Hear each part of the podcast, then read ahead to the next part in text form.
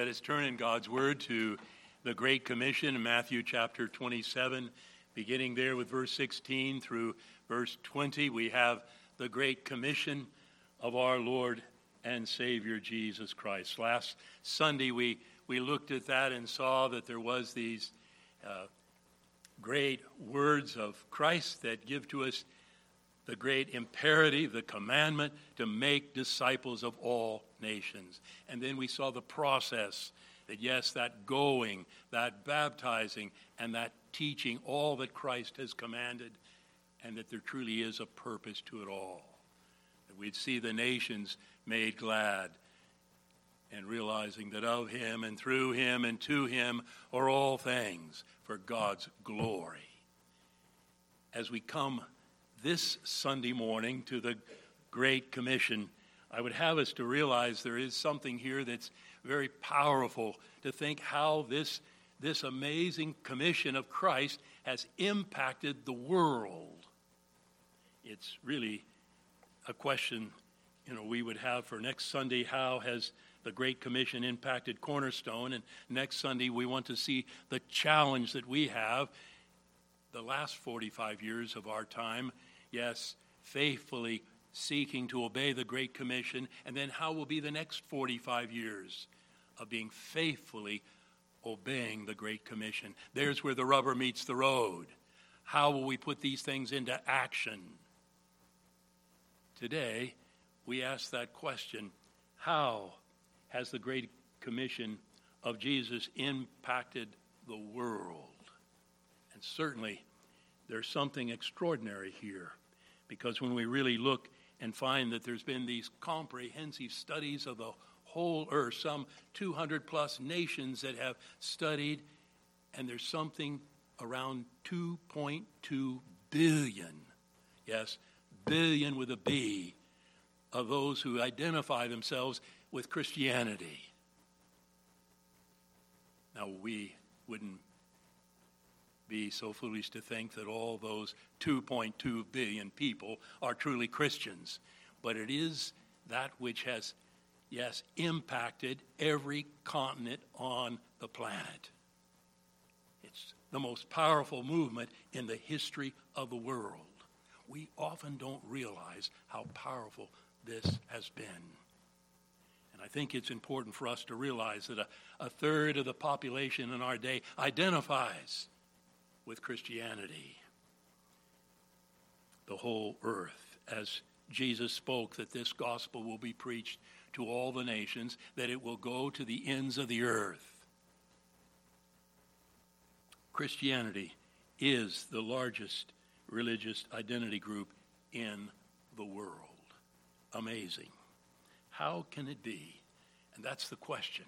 How can it be that a dozen insignificant men have had such an impact on this world. And I believe there's something that's quite often left out, even in our thinking as Christians. I believe that it's the amazing fact that Jesus not only gave the Great Commission, but he prayed for its success. And we read these words from John chapter 17. We don't have the formal Great Commission in John's Gospel, but we have something very similar in his prayer to the Father. Beginning with verse 18, Jesus prays, As you sent me, Father, into the world, I have sent them into the world. For them I sanctify myself, that they too may be truly sanctified. My prayer is not for them alone I pray also for those, for us, for those who will believe in me through their word, their message, that all of them may be one, Father, just as you are in me and I in you. May they also be in us, so that the world may believe that you have sent me. And then further on in his prayer, he says that they may be brought to complete unity to let the world know that you sent me and have loved them even as you have loved me. Jesus' prayer was for the success of a great commission, and it's had great impact on the earth. Let's pray together.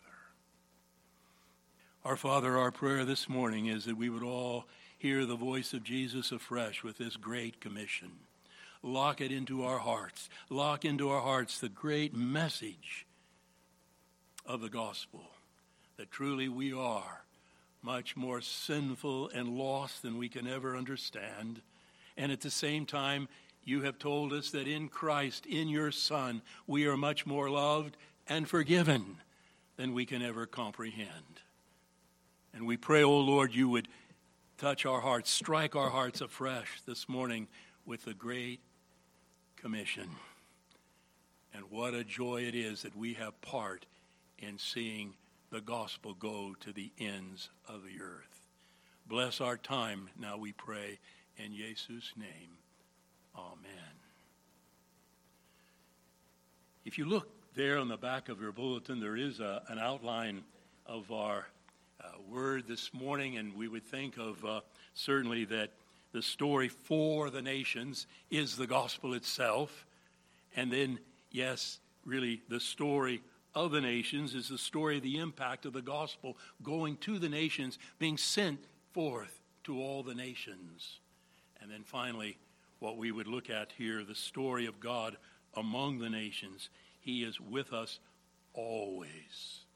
So we start with that very important, fundamental concept of the story for the nations. And certainly, the gospel is the story of the nations.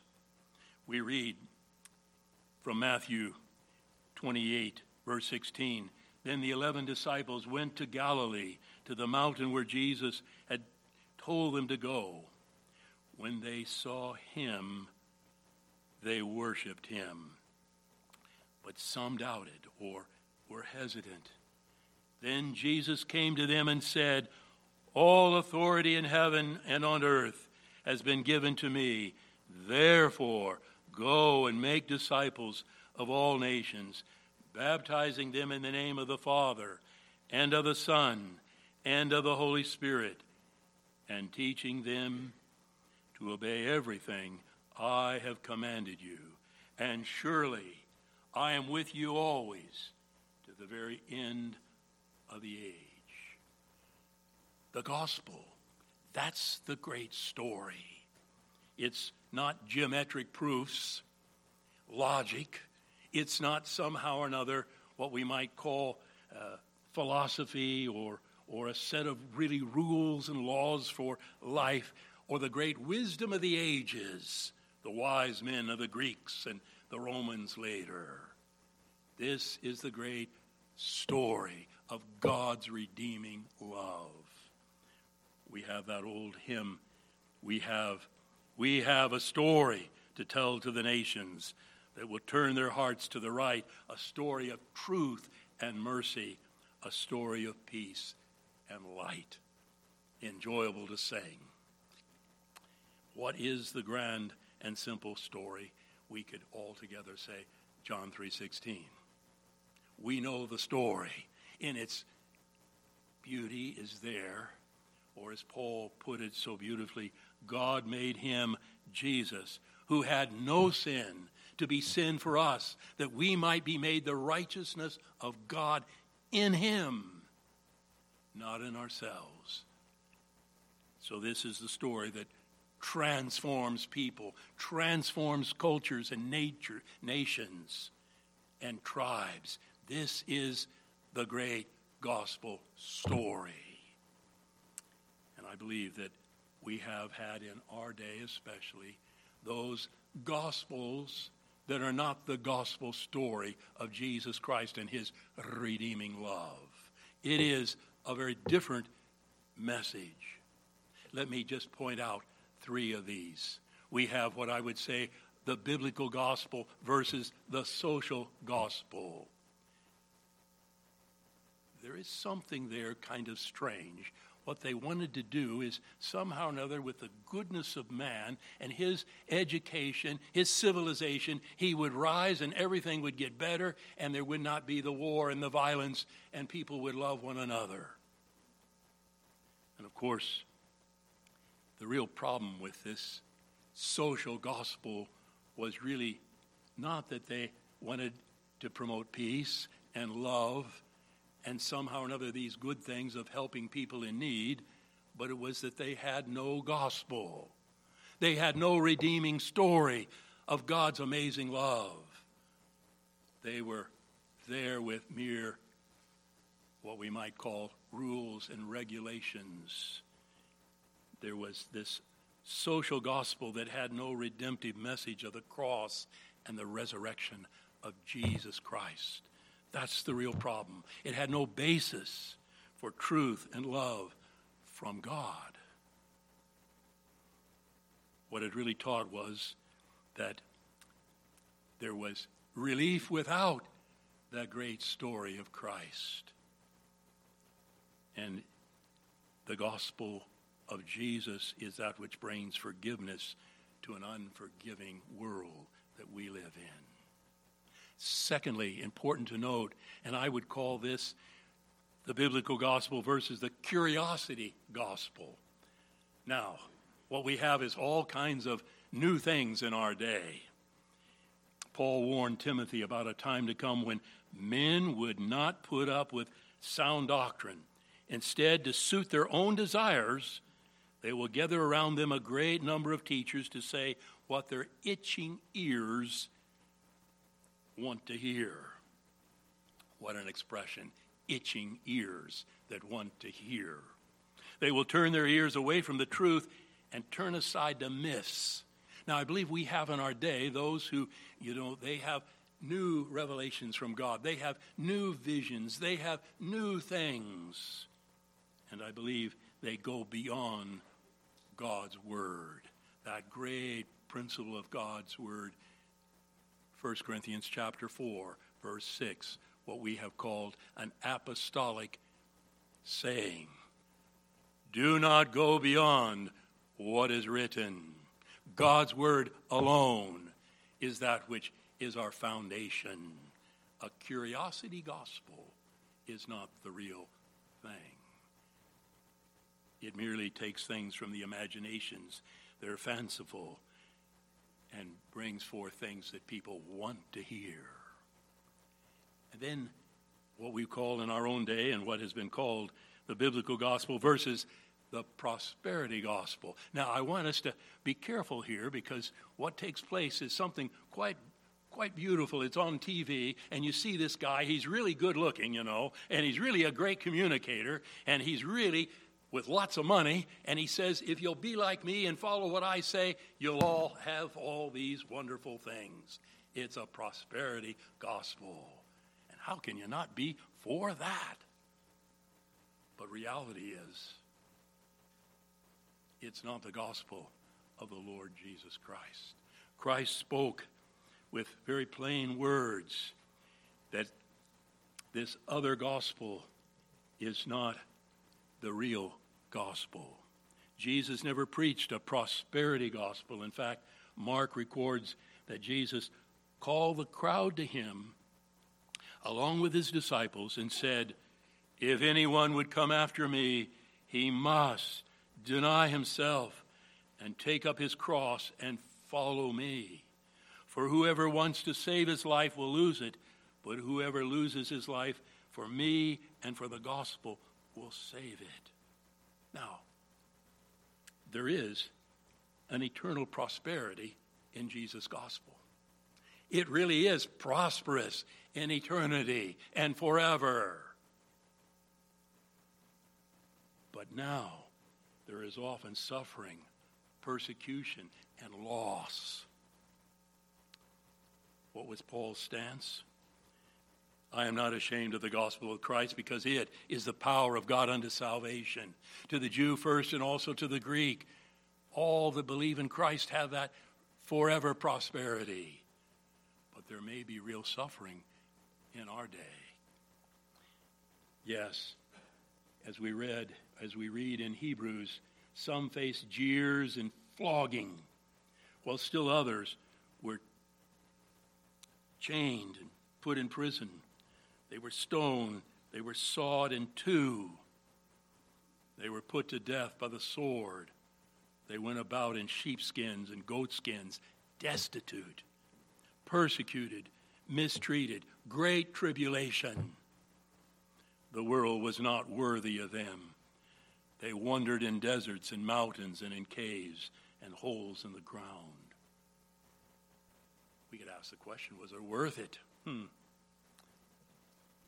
The writer of the book of Hebrews says, These were all commended for their faith, yet none of them received what had been promised. Yet, yet, God had planned something better for us so that only together with us would they be made perfect. There really is a prosperity, eternal gospel in Jesus Christ. Now, we must bring the true gospel. We must be careful that we know the Word of God well and bring that Word. It's that gospel that is the power of God unto salvation. Secondly, I want us to look at this glorious heritage that is ours as cornerstone. Those who have gone before us for centuries, the story of the nations, the impact of the Great Commission upon thousands that have been sent to the ends of the earth. Like those faithful men and women of Hebrews 11, the world was not worthy of them. And it's good for us, just as Hebrews 11 has this element of looking at those that God used in a great way with all their imperfections. They're not emphasized as we read Hebrews 11, but certainly they were those of faith in the God of Abraham. And so as we look to those things, I would ask us to start with what took place in the early church. The blood of the martyrs is the seed of the church. Isn't that an amazing statement? Almost have to stop and pause. What does that mean? It sounds crazy, doesn't it? How can it be that the blood of the martyrs is the growth of the church? And yet, that's the reality. That question how did the early church overcome the opposition of the Roman Empire? It really took place. It's an astounding fact of history. How did the obscure Jesus movement impact the world? And in reality, the Roman Empire came down and Christianity had great impact. Ultimately, we read from Revelation 12, verse 11. It says, They overcome by the blood of the Lamb, the good news of Christ's work on our behalf, the blood of the Lamb, and by the word of their testimony. The gospel was the power that overcame. But I want us to notice the last phrase of Revelation 12 11. Certainly, we need to know the context that evil will be defeated.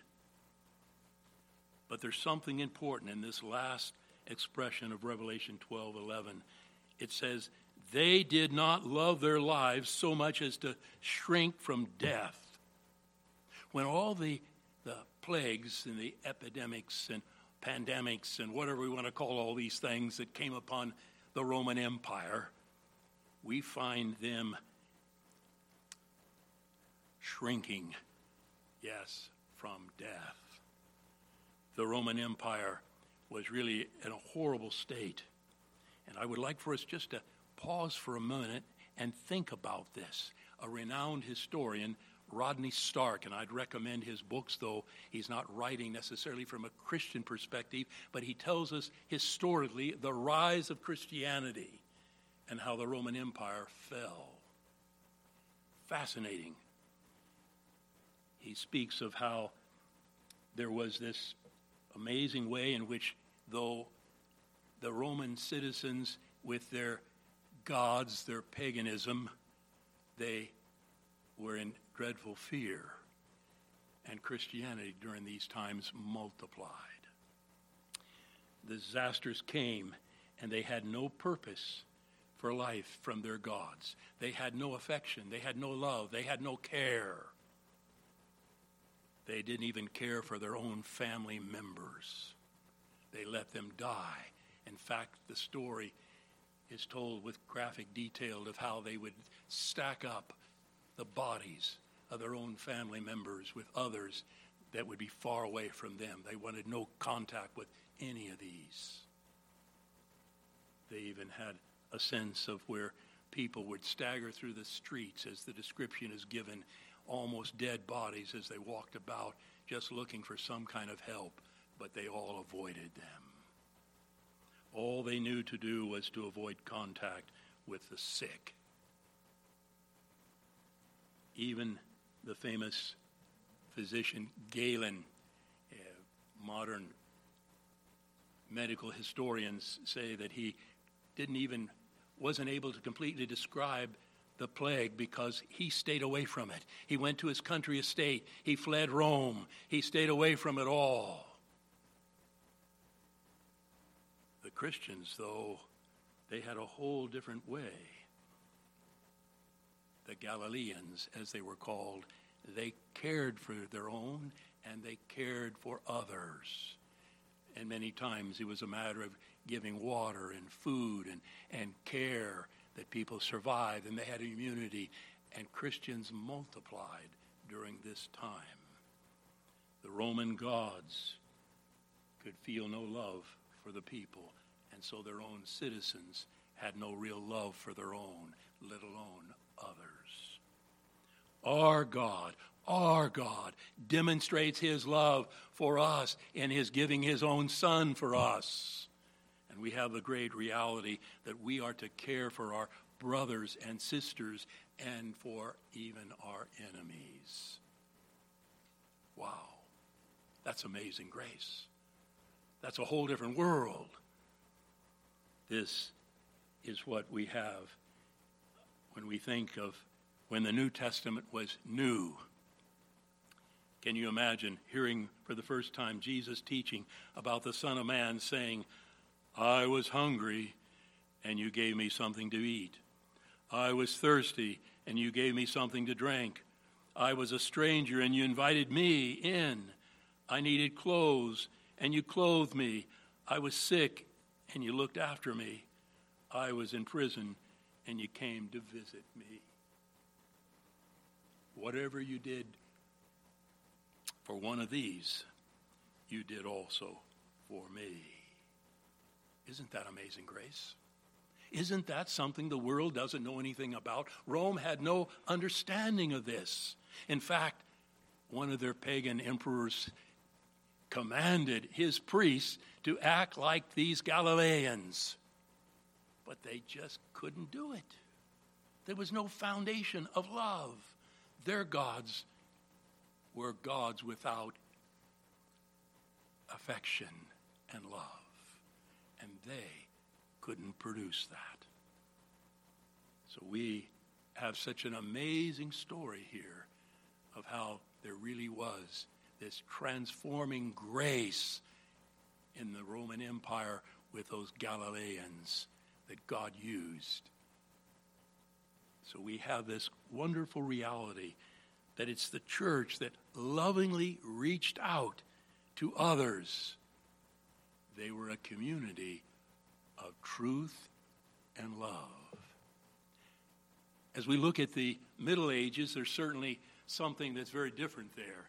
It would seem like the, the churches, in, in a way, almost brought themselves into monasteries and, and isolated themselves. And, and as the nations themselves were so concerned with their greatness and grandeur and, and their wars and all that was going on, it would seem like there was little attention given to the Great Commission and taking the gospel to others.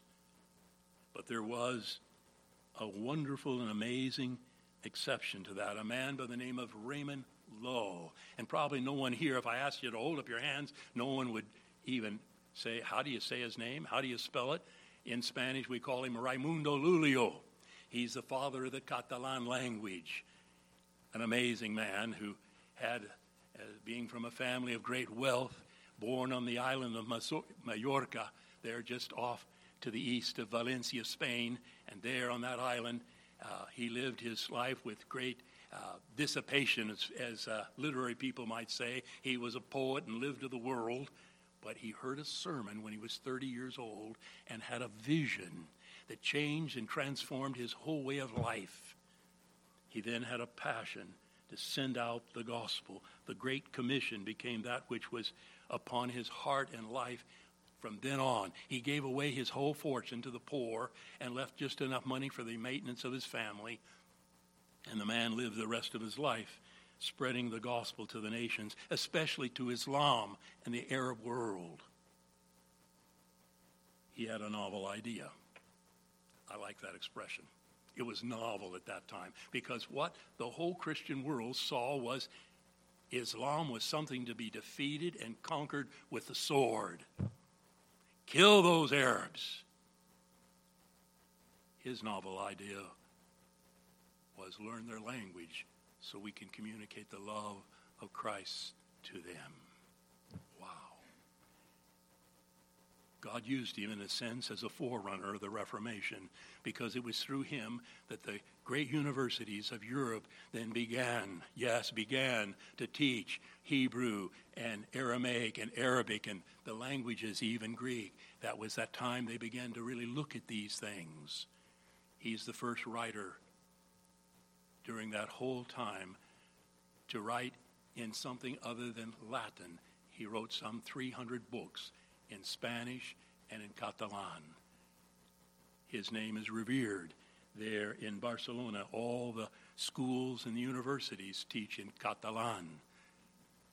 Raymond, Raymond Lull is, is of great importance to them. He publicly challenged in the Arab world Islam. On various occasions, he stood and, and there publicly had the gospel presented he was finally stoned to death by a mob, but his testimony is one that we need to know in our day. One who was fearless to take the love of Christ to the world of Islam.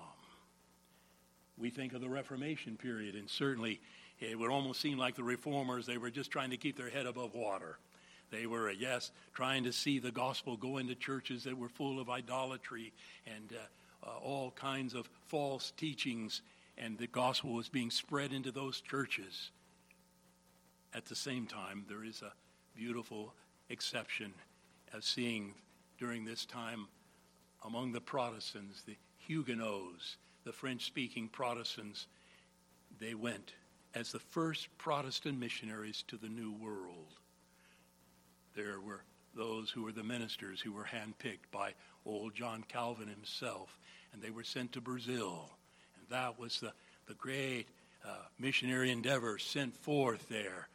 But in sadness, that whole uh, development ended with uh, different Roman Catholics that attacked them, and, and there were various ones murdered, and the whole thing was destroyed. And we could be with uh, the question did it have any real value? What came of it? And I think it's good for us to remember that today Brazil is a land where, yes, there are millions of Christians, and Brazilians are sending out missionaries from Brazil to our nation and to other nations of the earth. Amazing. But let's focus just for a few moments quickly on the American scene. You remember the New World is discovered, and suddenly it was kind of like it's the greatest geographical discovery in the history of the world suddenly, wow, what has taken place? There's a book I read before 1491. You know, it kind of gives you something of this is a whole new world. We have in New England, one of the great stories is that of, of how we have a true giving of the gospel to the people there, the indigenous people but the whole of Americas really had two different Christs brought to them. On the one hand, the conquistadores arrived, and they arrived with, yes, the cross and a sword to demand the submission of the tribes. On the other side, the Puritans, the pilgrims as we speak of them, they arrived with the Christ of the cross and the Bible, God's Word, the gospel. Jesus came not with a sword in his hand, but with nails in his hands, his suffering for them. John Eliot, an amazing story. And I encourage you to find a biography of this man. It is such an amazing story. It'll touch your heart as he lived his life. He came from England, born in 1604. He came there because one of the things that was so important to him was the, the uh, what we call the, the, uh, the uh, I guess, the seal of Massachusetts, and it has the indigenous man saying, Come over and help us. And that was a driving force in his life as he came. Come over and help us. He came to the Boston area and he pastored for some many, many years one of the larger churches in that area. But during that time, he had a burden for one of the tribes locally there. And he began to work with them. And for some 40 years, through riding horseback and walking, he ministered to them. Through rain and all the difficulties of New England, a different world than our sunshiny world here, he labored to take the gospel to them, to take that gospel of Christ to them. The story is a fascinating story because he was the one who really was able to gather them together into settlements finally. And they had some numerous settlements all about so they had churches together.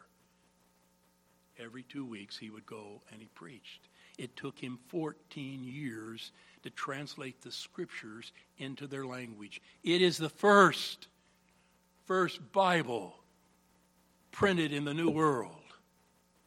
John Eliot.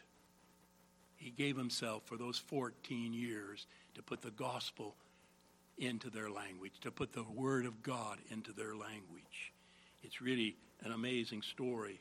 He wrote on the final page of his 14 year translation project and I remind you that he's really the first missionary since the fourth century to translate the scripture into an unwritten language and then teach the people how to read it. This is, you got to get up early in the morning to do this. This is before Wycliffe, before the scientific genius of, of the people of Wycliffe. Wow. He wrote on that last page We must not sit still and look for miracles. Up and be doing, and the Lord will be with you. Prayer and pains through faith in Christ Jesus will do anything. And of course, a decade later, King Philip's War wiped out almost everything of the settlements. The other Indians attacked them and slaughtered them because they wouldn't go to warpath with them. And the British soldiers mistakenly killed them because they thought they were the other Indians that were on warpath. And yet, through it all, there was this tremendous love that John Eliot had for them, and he was known among them with this great affection as the apostle of the Indians. Isn't this amazing grace? Isn't this just we're part of this story. Cornerstone, we're part of this. This great history, this great heritage. Our heritage story is amazing. Let me just for a couple minutes grab hold of the Moravians. They are such a, amazing group. Uh, Count Nicholas von Zinzendorf. That's a word, I kind of like that last word. Zinzendorf we could almost say it together. It's kind of something that stays with you.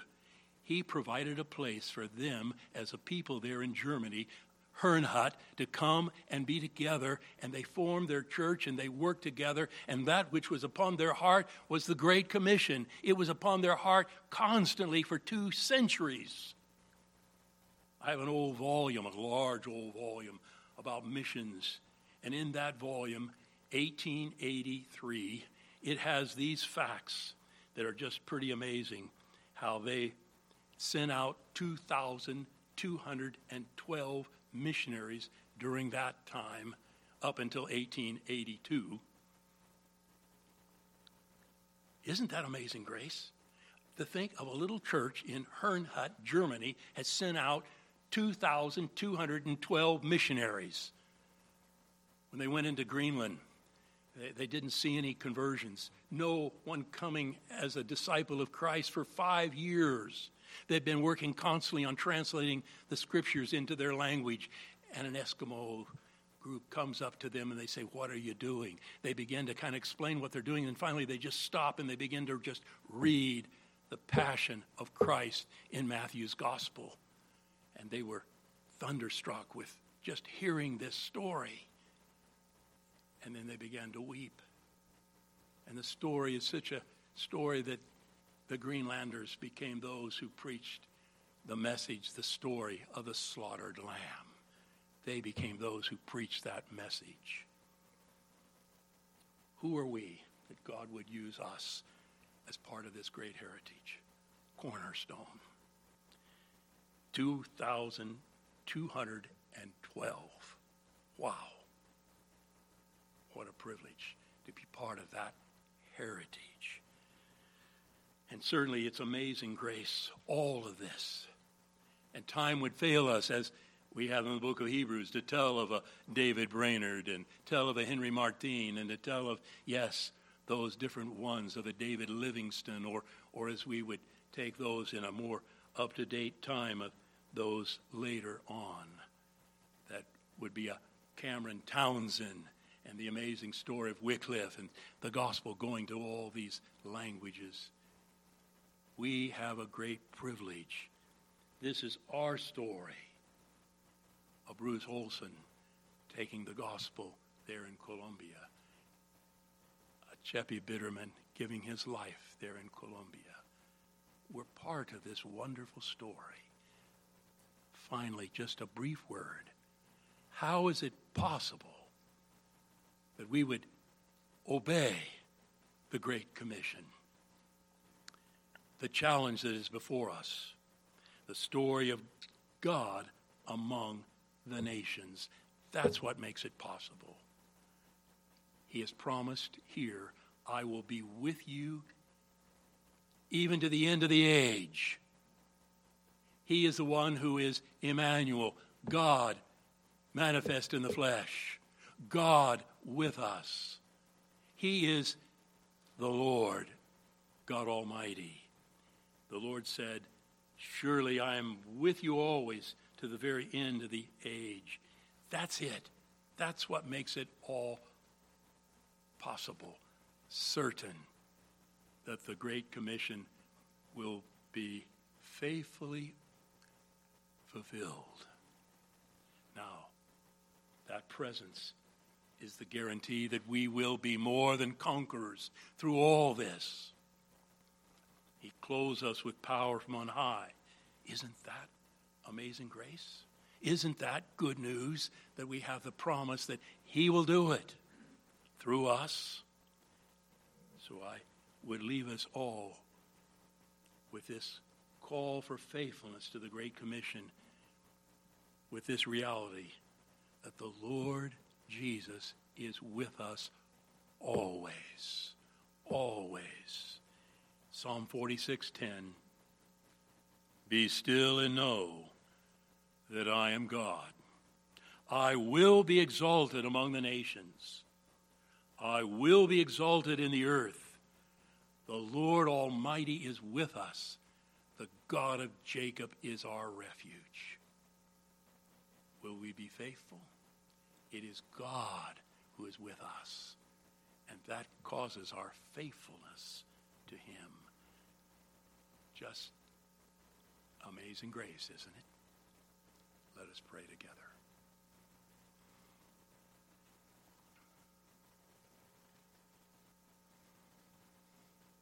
Father, it is our prayer that you'd impact us with this great commission. Help us to live as a community of truth and love. Help us to acknowledge that we really are more sinful than we can understand, and yet at the same time, more loved and more forgiven than we'll ever be able to comprehend. Give us, as a church, the great privilege of, yes, going forth to the ends of the earth with the gospel. Yes, as a church, sending out our sons and daughters. Yes, sending our grandchildren forth with the gospel to the nations.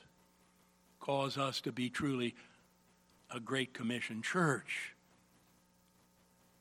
and something much more than a mutual admiration society. Cause us to be those who are willing to risk our lives for the name of the Lord Jesus Christ. Touch our hearts now that we would be those who know that the gospel is for all lands. And as a church, we exist for your glory to be made known to the ends of the earth. We ask now, Lord, even as we would sing, that you would touch our hearts as a church to faithfully obey the Great Commission. In Jesus' name we pray.